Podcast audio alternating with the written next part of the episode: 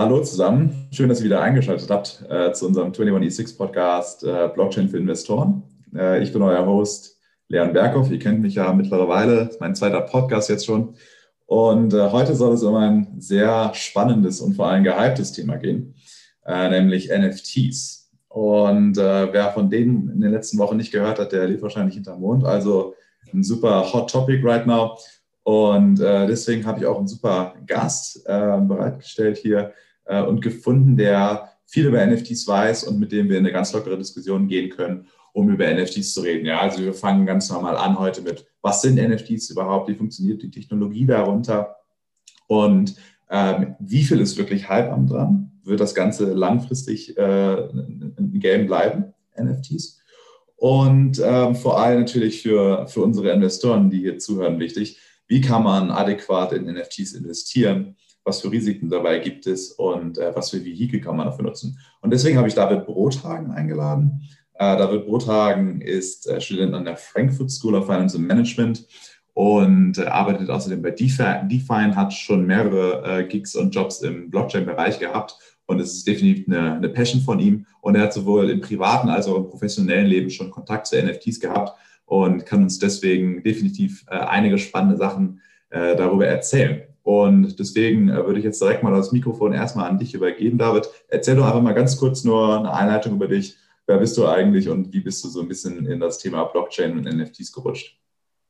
Ja, ähm, also erstmal Leon, danke für die Einladung, ich heute hier sein darf. Ähm, bei mir hat diese ganze Blockchain-Reise vor vier Jahren ungefähr angefangen. Das war 2017 Anfang.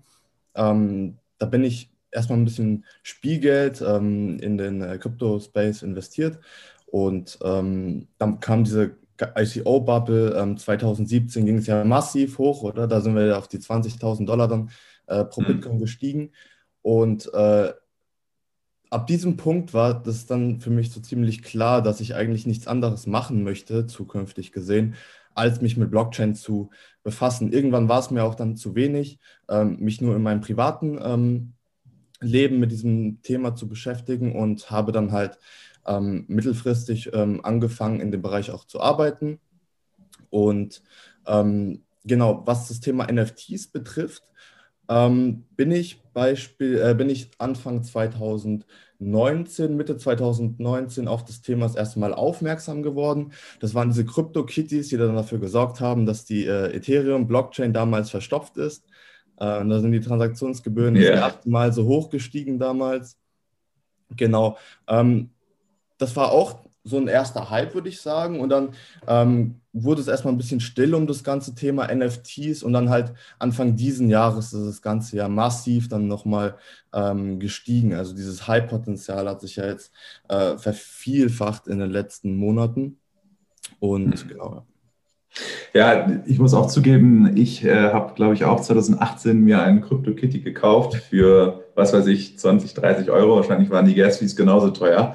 Aber habe mittlerweile, glaube ich, den Key äh, zu diesem Kitty verloren. Wer weiß, wie viel das heute wert wäre.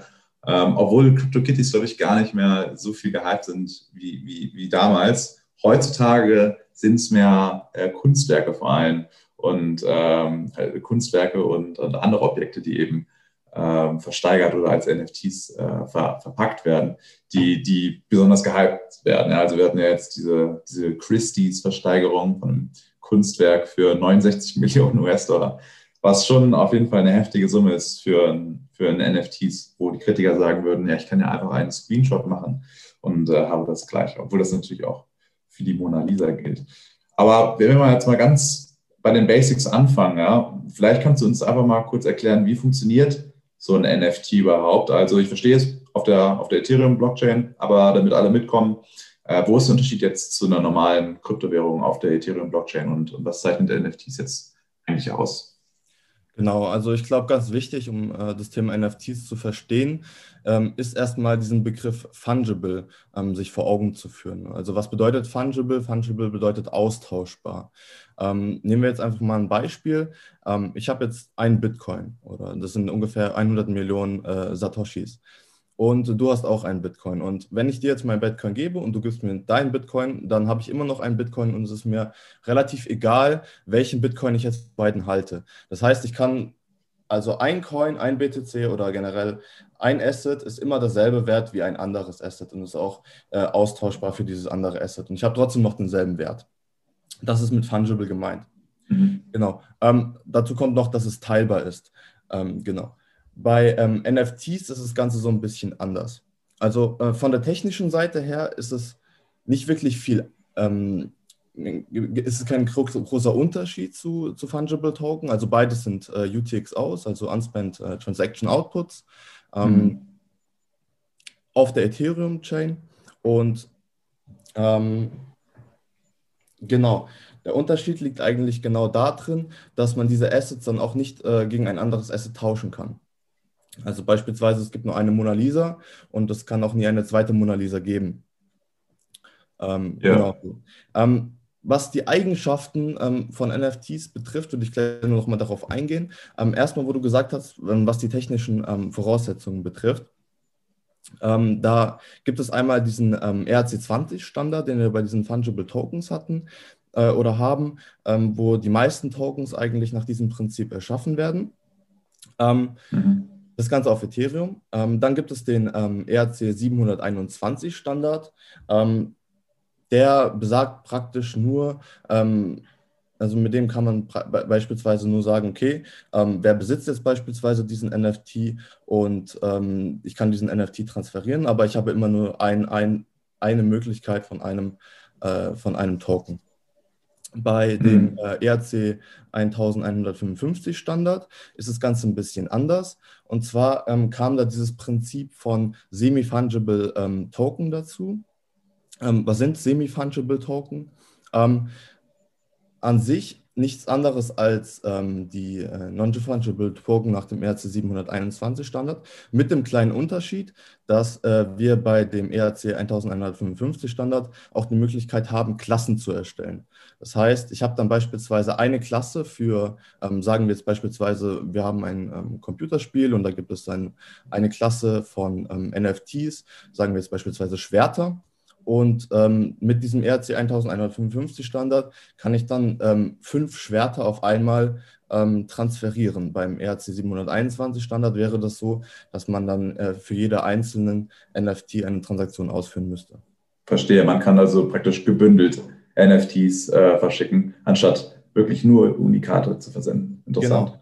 Ähm, aber ich mhm. finde, was macht NFTs eigentlich auch wirklich so relevant? Für uns? Also ähm, welche Eigenschaften bringen NFTs mit, dass man sagt, okay, äh, für mich ist es äh, ein Investment wert? Ähm, da gibt es ein paar Eigenschaften, die möchte ich jetzt gerne einmal ganz kurz erklären. Ähm. Einmal ist es diese Standardisierung, die NFTs so wertvoll macht. Also ähm, NFTs oder die meisten NFTs laufen aktuell alle auf Ethereum. Das bedeutet, dass ähm, man auf Ethereum praktisch in diesem ganzen NFT-Space ähm, teilhaben kann und auf diesem Ökosystem die NFTs ähm, traden kann und alles Mögliche. Das heißt, man hat dann äh, schon mal, allein dass man auf Ethereum baut, hat man schon eine gewisse Standardisierung getroffen in dem Bereich. Ähm, das Zweite, was NFTs so wirklich einzigartig macht, ähm, ist diese Oper Interoperabilität.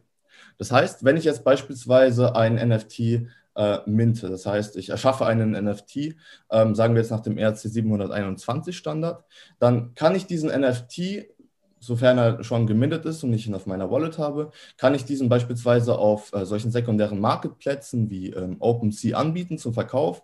Und auf diesen Plätzen können dann beispielsweise Leute ähm, meine NFT kaufen. Ich kann mein NFT auch einfach äh, an dich versenden. Ähm, da es ja ein ganz normaler Token ist auf Ethereum, ist es möglich. Ähm, dadurch, dass man mit diesen NFTs, äh, dass diese NFTs so ähm, handelbar sind, also man frei im Markt verfügbar und dass sie so interoperabel sind, macht sie ähm, in gewisser Weise liquider als physische Assets. Das bedeutet, ähm, für mich ist es einfacher, wenn wir jetzt sagen, okay, es gibt jetzt eine digitale Version von der Mona Lisa.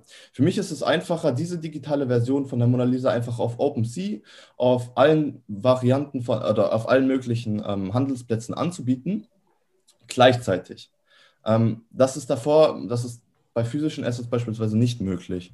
Also da kann man die Mona Lisa dann nur in der Auktion kaufen, ähm, auf, bei Christie's, weil nur Christie's die beispielsweise hat. Das mal nur so als, als Beispiel.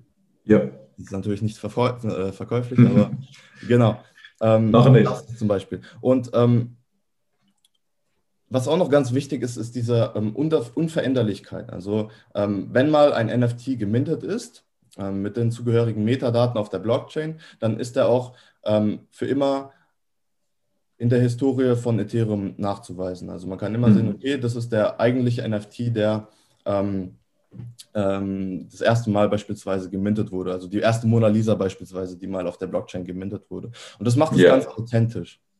Ja, ich, ähm, ich bin mal gespannt, wann das erste Mal ein Hack von einer Private Wallet vielleicht passiert und ein relativ teures NFT praktisch entwendet wird, wie es ja im echten Leben mit Kunstwerken auch mal passiert, ob man dann sagt, okay, wir, wir vernichten dieses NFT und äh, finden ein, ein, ein neues NFT, das jetzt diese digitale Mona Lisa ersetzt. Oder ob man dann sagt, okay, das gehört jetzt einfach demjenigen, der das gestohlen hat, weil das sind ja wirklich große Vermögenswerte, die dann auf der Blockchain liegen. Und wenn man da nicht richtig drauf aufpasst, äh, dann gehören sie auf einmal dem Falschen. Das hatte ich mal so ein kleines Gedankenspiel gerade, wo ich überlegt habe. Aber ja, du hast schon ein paar sehr interessante Punkte aufgebracht, nämlich auch zum Beispiel, dass das Ganze ja momentan eigentlich ausschließlich auf der Ethereum, ähm, auf dem Ethereum-Protokoll läuft. Das hat, finde ich, interessante Implikationen. Einmal für das Ethereum-Netzwerk als solches und für die NFTs selber. Ähm, aber da, da, kommen wir später zu, wenn wir vielleicht ein bisschen, äh, noch ein bisschen Zeit haben. Äh, was ich jetzt mal ganz allgemein fragen wollen würde, ja, du, du scheinst ja schon sehr überzeugt zu sein. Also dieses, dieses Prinzip, diese Einzigartigkeit eines Objekts auf der Blockchain für immer darzustellen und sicher darzustellen, das ist natürlich auch logisch, ja. Und das, das ist ja auch sehr verwandt mit der, mit der eigentlichen Natur von Blockchains, äh, nämlich der Scarcity zum Beispiel von äh, 21D6, also 21 Millionen äh, Bitcoins im Fall des, des Bitcoins-Protokolls, ja. Nichtsdestotrotz, der Kryptobereich ist sehr, sehr zyklisch. Ähm, du hast ja selber gesagt, du bist, ähm, hast realisiert, dass äh, Krypto was für dich ist, als Bitcoin bei 20.000 stand im, im, Januar 2018 oder 2017, also wirklich zum All-Time-High, zum damaligen All-Time-High. Und äh, bist zum Glück äh, äh, zäh geblieben bis heute. Jetzt hat es sich wahrscheinlich gelohnt, dass du dabei geblieben bist, aber zwei Jahre äh, musstest du dich wahrscheinlich dafür rechtfertigen. Wie glaubst du, wird das bei NFTs ablaufen? Ist das ähm, here to stay oder ist das ein, ein Fad und äh, das wird eine der letzten Christie's Versteigerungen von einem NFT für 69 Millionen US-Dollar gewesen sein? Mhm. Ähm, also ich glaube, es ist erstmal ganz wichtig zu, zu überlegen, wo sind wir aktuell? Also in welcher Marktlage befinden wir uns aktuell im Blockchain-Bereich? Und ja. äh, wie man das bei Bitcoin ähm, jetzt in der letzten oder seit seiner Entstehung gesehen hat, verläuft Bitcoin ja immer in Zyklen. Das heißt, ungefähr alle vier Jahre, ähm, ausgelöst durch dieses Bitcoin-Halving, kommt dann immer so ein Bullrun. Und ähm, in dieser Zeit ähm, gibt es dann halt sehr viele ähm, Projekte, die sehr überdurchschnittliche Renditen erwirtschaften. 2017 ähm, war dieser ganze ICO-Hype, wo diese ganzen neuen Projekte an den Start gegangen sind. Da waren auch viele Scams dabei. Also es war jetzt äh, nicht so die rosigste Zeit von, von Kryptowährungen, ähm, aber ich denke, der NFT-Hype könnte auch so ein bisschen als Pendant gesehen werden zum ICO-Hype. Ich sage jetzt nicht von der Substanz her, sondern einfach nur, ähm, dass in diesen Bullenmärkten oder dass diese Bullenmärkte einfach diese Eigenschaft an sich haben, dass es gewisse Sektoren gibt im Kryptomarkt, die einfach in diesen ähm, Bullenphasen halt einfach durchdrehen. Ja, ja. Also ja, red weiter. Äh, ich, genau. Ähm, und was mich jetzt nochmal zu deiner Frage zurückbringt, also ist es alles nur ähm, heiße Luft oder steckt da auch wirklich was dahinter? Ähm, meiner Meinung nach ist kurzfristig ähm, ist es auf jeden Fall ein Hype. Also solche Anstiege sind in keiner Vermögensklasse irgendwo gesund. Ähm, langfristig aber auch gesehen muss man, darf man auch nicht vergessen, was wir jetzt äh, aktuell für ähm, oder was aktuell sich für, eine, äh, für ein Denken breit gemacht hat in der Bevölkerung. Alles wird immer digitaler, ähm, alles ähm, wird mittlerweile von Remote gemacht. Die Leute sitzen zu Hause und haben, ähm, sitzen am Laptop. Und ich denke, da, dadurch äh, wird das ganze äh, Thema Digitalisierung in den nächsten Jahren einfach nur weiter zunehmen.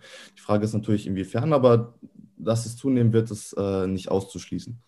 Ähm, das sorgt dann eigentlich auch dafür, dass solche digitalen Vermögenswerte wie NFTs langfristig gesehen eine disruptive Technologie darstellt, die auch here to stay ist. Also NFTs ja. werden Teil des, Krypto, äh, des Kryptomarktes bleiben, meiner Meinung nach. Ja, da würde ich auch zustimmen. Also die grundlegende Technologie macht Sinn und ist auch definitiv generalisierend anwendbar auf, auf viele Kunstwerke und eben auch andere Anwendungsbereiche, wie du zum Beispiel auch eingangs erwähnt hast, zum Beispiel bei Computerspielen. Äh, das Ganze begrenzt sich ja überhaupt nicht auf Kunstwerke.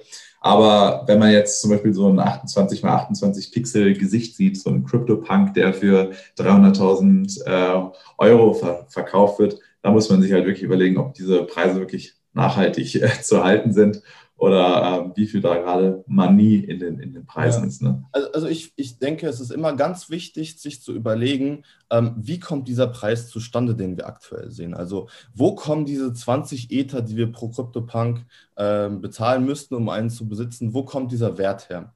Und da gibt es zwei wesentliche Faktoren. Einmal äh, bestimmt sich der Wert von einem NFT aus der Utility, also aus dem Nutzen eines jeweiligen, ähm, aus den NFTs beispielsweise, wenn man jetzt, ähm, gehen wir nochmal an das äh, Beispiel zurück mit den Online-Items, mhm. ähm, kann ich zum Beispiel ähm, World of Warcraft oder so ähm, so ein digitales Schwert haben und habe das dann auch gleichzeitig auf meiner Wallet. Und äh, das, dann habe ich ja praktisch einen Nutzen dadurch, dass ich diesen Gegenstand habe, weil ich dann damit eventuell in dem Online-Spiel ähm, mit größerer Stärke oder mehr äh, Magie oder was auch immer, ähm, das gibt mir auf jeden Fall irgendwo einen äh, Ingame-Vorteil. Und das ist einmal der eine Aspekt, wo NFTs äh, jetzt beispielsweise Nutzen haben könnten oder auch Domains. Das ist ja auch äh, zum Beispiel ein sehr interessantes Thema. Ja. Ähm, die zweite Sache ist äh, die Geschichte, also in, in Englisch Provenance ähm, bedeutet praktisch, jeder NFT hat ja irgendwo seine Geschichte. Also wenn wir jetzt zum Beispiel mal die, diesen ähm, Twitter-NFT ähm, jetzt anschauen von Jack Dorsey, der mhm. hat ihn jetzt für 2,5 Millionen Dollar versteigert, ähm, dann wird ganz klar, dass dieser ähm, NFT eigentlich gar keinen Nutzen hat. Weißt du? Also man kann eventuell sich den in ein physisches ähm, Framework dann ähm, reinlegen und dann irgendwo in, zu Hause aufhängen. Solche Möglichkeiten sind ja aktuell so am Kommen. Ähm, aber Klar. der Nutzen an sich ist wirklich nicht da, außer dass ich es natürlich besitze. Mhm. Ähm, Provenance bedeutet Geschichte, bedeutet dadurch, dass dieser Twitter-Post der erste Twitter-Post war, der auf Twitter veröffentlicht wurde, ähm, kann Jack Dorsey jetzt einfach diesen Hash nehmen und kann den verkaufen. Und jeder, der beispielsweise sagt, okay, ich nehme jetzt genau äh, auch diesen Post äh, und mache daraus selber mein NFT, ähm, der wird schnell merken, dass sein NFT wenig wert ist, weil die Geschichte dahinter einfach nicht stimmt. Ja, und, und ich, ich glaube, deswegen kommt das beschleunigt vielleicht auch noch so ein bisschen den ganzen Hype. Denn jetzt geht es nämlich gerade darum, okay, diese NFT-Technologie ist da und jeder jeder 0815 Mensch möchte jetzt seine Idee äh, zu einem NFT verpacken, damit er eben der Erste ist und er sagen kann, okay, mein NFT ist das Legitime von was auch immer er digitalisieren will. Ja. Ich habe zum Beispiel einen Freund, äh, der mich angeschrieben hat, ähm, weil ich ja Ahnung von Krypto hatte, der die Idee hatte, NFTs ähm, äh, rauszubringen. Also wirklich mehrere Leute, ähm, die überhaupt nichts mit dem Kryptobereich zu tun haben, wollten das jetzt direkt machen. Das kann natürlich einerseits ein positives Zeichen sein, aber andererseits natürlich auch wieder eine, ein Zeichen für die Über Überhitzung des Marktes. Ja. Aber ja, das ist ein interessanter Startpunkt, dass man sich die, die Historie von einem NFT anguckt und sage mal, je öfter sie früher getradet wurde. Und so funktioniert der, ist, so funktioniert es ja wahrscheinlich im normalen Kunstmarkt auch. Ja? Also je, je, je, be, je beliebter ein Kunstwerk für, für, für andere ist, je mehr es gehandelt wird und versteigert wird, desto wahrscheinlicher ist wahrscheinlich auch eine, eine Wertsteigerung in der Zukunft. Das lässt sich wahrscheinlich auch auf NFTs übertragen. Aber da habe ich mal eine Frage und zwar, ich hatte, du hast ja auch selber gesagt, das passiert momentan eigentlich nur auf der Ethereum-Blockchain. Und jetzt ist halt die Frage, was passiert, wenn ich jetzt irgendwie sage, okay, hey, die Mona Lisa gibt es jetzt auf der Ethereum-Blockchain. Ähm, ich mache die ganze, ich mache die Mona Lisa jetzt auf der, auf der Binance Smart Chain zum Beispiel, äh, wenn, ich, wenn ich so ein Mensch sein will. Und wer entscheidet dann letztendlich, äh, was die echte NFT Mona Lisa ist? Oder darf es eine Repräsentation auf jeder einzelnen Blockchain geben? Und was hat das für eine Implikation für das Ethereum-Netzwerk, frage ich mich immer. Denn je mehr NFTs, die wirklich teuer sind, jetzt auf dem Ethereum-Protokoll existieren, äh, desto höher wird wahrscheinlich die Exit-Barrier, dass man auf ein anderes Protokoll überschwingen wird. hm. um NFTs da zu platzieren, weil du schon so viel Geld und so viele Leute im NFT-Bereich auf Ethereum hast und die natürlich überhaupt kein Interesse daran zu haben, dass ihr NFT, das ja am Ende wirklich einfach nur Wert hat, weil andere daran glauben, dass es Wert hat, wie es bei Kryptowährungen im Prinzip auch ist, ähm, dass das verloren gehen könnte, wenn man mal irgendwie so einen Chainwechsel hat, ein Flippening, wie man es früher nannte. Glaubst du, dass, wie, wie wird das gehandelt in der NFT-Community? Glaubst du, das ist ein signifikantes Risiko?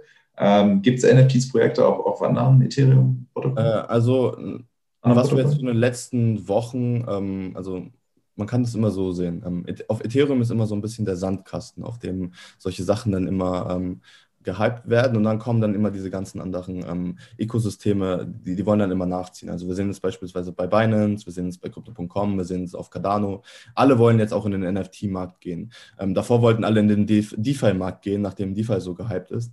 Ähm, ist immer ganz lustig zu sehen. Ähm, aber ja. da, was du angesprochen hast, ähm, dass man ja beispielsweise denselben NFT auf ähm, verschiedenen Plattformen ähm, äh, minden könnte, das äh, stellt auf jeden Fall ein Problem dar. Und ich denke, das ist aktuell auch noch nicht äh, abschließend geklärt, inwiefern ähm, da jetzt äh, oder welcher NFT beispielsweise dann der echte ist. Also man könnte natürlich sagen, okay, der, der jetzt als erstes gemintet wurde, aber dann ist natürlich auch die Frage, ähm, ja, also wie gesagt, das ist nicht ja. abschließend geklärt. Ich denke, da gibt es mhm. auch noch ein paar andere Sachen, ähm, wo man bei NFTs erstmal so ein bisschen ähm, überlegen müsste. Ähm, eine Sache wäre beispielsweise auch die ähm, eindeutige Identifizierbarkeit von äh, physischen Assets.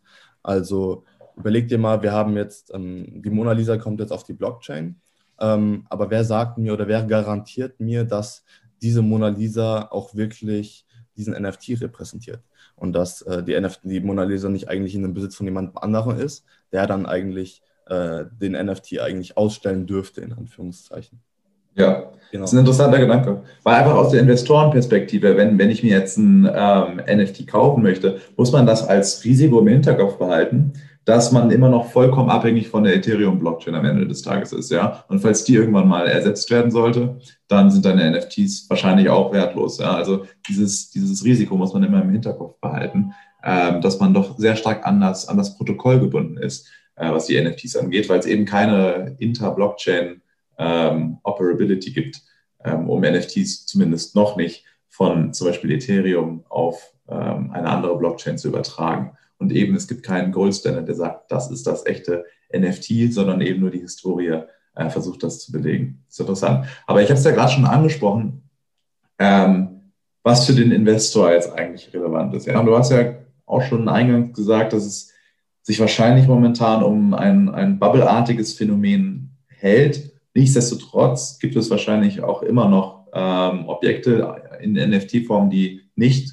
radikal überteuert sind wenn ich mir jetzt so ein NFT zulegen will als, als Investor, ähm, wie funktioniert das erstmal? Also du hattest am Anfang schon OpenSea erwähnt, vielleicht kannst du es nochmal erklären. Ähm, wo ist da der Unterschied zu so einem normalen Exchange wie bei Binance?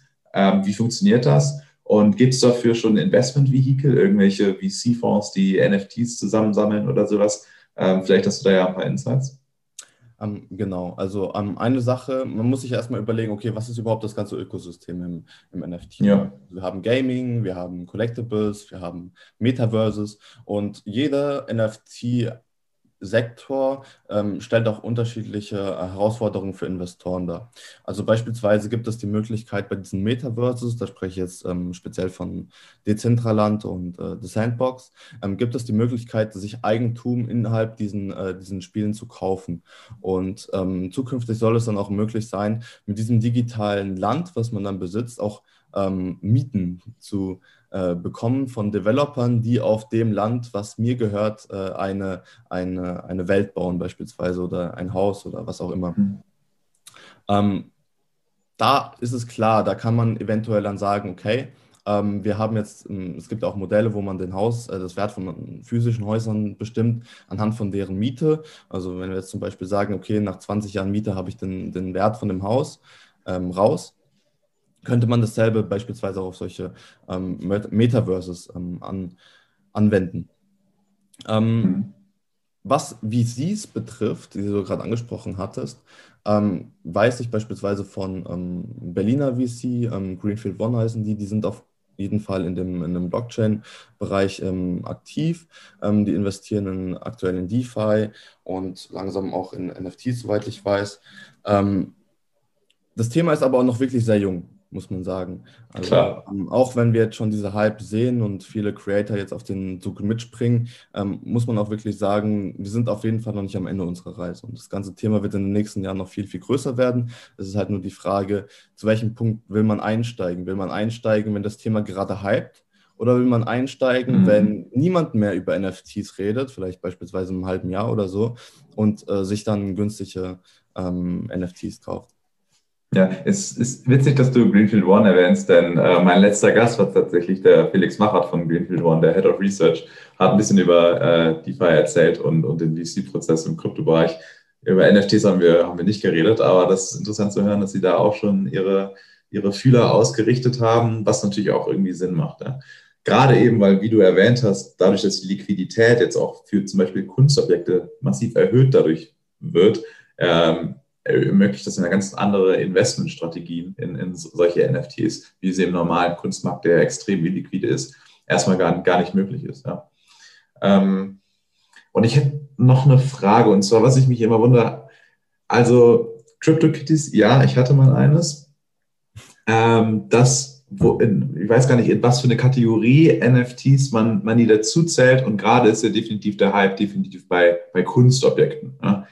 Und du hast ja aber auch gerade schon mehrmals erwähnt, ähm, dass das Ganze auch zum Beispiel in Spielen verwendet kann, um, um, um einzigartige Objekte innerhalb eines Spiels zum Beispiel zu, zu, zu objektifizieren. Langfristig gesehen, was glaubst du, sind so die größten Anwendungsgebiete für NFTs, vielleicht neben, neben, neben Kunst, die du, oder vielleicht ist es auch Kunst, wo du die, die größten Aufstiegschancen, was, was, was, was den Wert der, der Produkte angeht, siehst?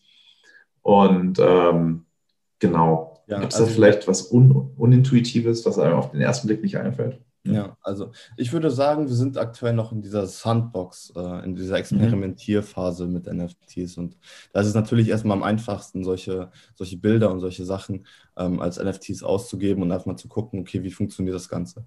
Ähm, mhm. Langfristig gesehen ähm, bieten NFTs natürlich noch viel mehr Potenzial, als es aktuell ausgeschöpft wird.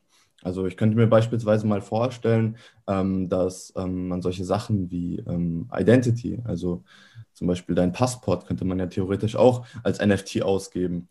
Ähm, dadurch könnte man, hätte man dann wieder neue Möglichkeiten, wenn man jetzt beispielsweise als Staat hergehen wollte und ein bedingungsloses Grundeinkommen einführen möchte. Weil ähm, wie machst du das? Also du brauchst ja irgendwo dann äh, die Einzigartigkeit garantiert von deinen Bürgern. Du möchtest ja niemanden oder Double spenden, weißt du? Ja. genau. Ähm, und ich denke, das ganze Thema wird auch noch viel auch größer werden. Also auch gerade was den, den Kunstmarkt betrifft, bietet es schon äh, einzigartige Vorteile gegenüber dem normalen Kunsthandel.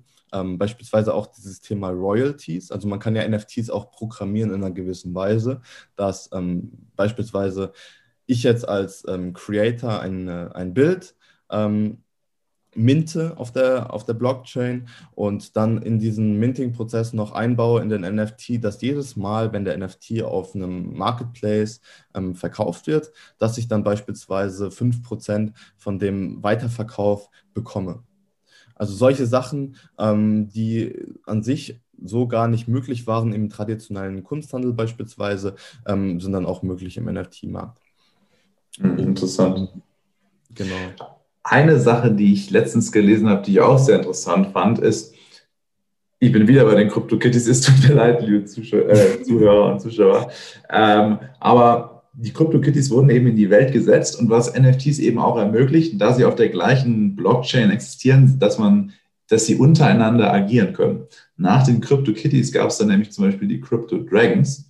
Und äh, die kannst du nur züchten, indem du ihnen Crypto-Kitties zum, zum Fraß vorwirfst. Ja, das heißt, du musst ja erst ein Crypto-Kitty kaufen und das wird dann von dem Dragon gegessen und dann ist das NFT weg, also zerstört und dann existiert der Dragon und wächst sozusagen. Ja, und das finde ich ist auch eine sehr, sehr coole Eigenschaft, dass diejenigen, die Crypto-Kitties ähm, entwickelt haben, sowas wahrscheinlich vorher gar nicht im Blick hatten. Aber dadurch, dass es einfach so in die Welt, auf die Blockchain, ähm, auf das Protokoll gesetzt wird, kann jetzt jeder andere damit interagieren, wie er möchte. Und so entstehen dann solche Projekte, die miteinander fungieren, und interagieren. Und das äh, finde ich auch super spannend und ermöglicht äh, super viele Anwendungsbereiche und ähm, ist auch in meinen Augen wieder nur ein Attest, ähm, dass die Technologie extrem attraktiv ist für, für Investoren und ähm, für alle möglichen Developer, was, was Spiele angeht. Und eigentlich alle Partizipanten im, im Internet, seien sie jetzt Investoren oder nicht. Gut, jetzt sind wir eigentlich knapp an den äh, 30 Minuten vorbei.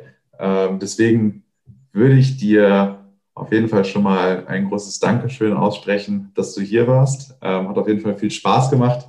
Ähm, habe super viel gelernt über NFTs und äh, ich werde mir noch ein paar Crypto-Kitties oder äh, die eine oder andere digitale Mona Lisa zulegen auf OpenSea nach dem Gespräch. Und äh, ja, vielen Dank nochmal, dass du hier warst. Ich hoffe, es hat dir auch Spaß gemacht. Und ähm, an alle lieben Zuhörer und Zuschauer, auch an euch vielen Dank und äh, bis zum nächsten Mal.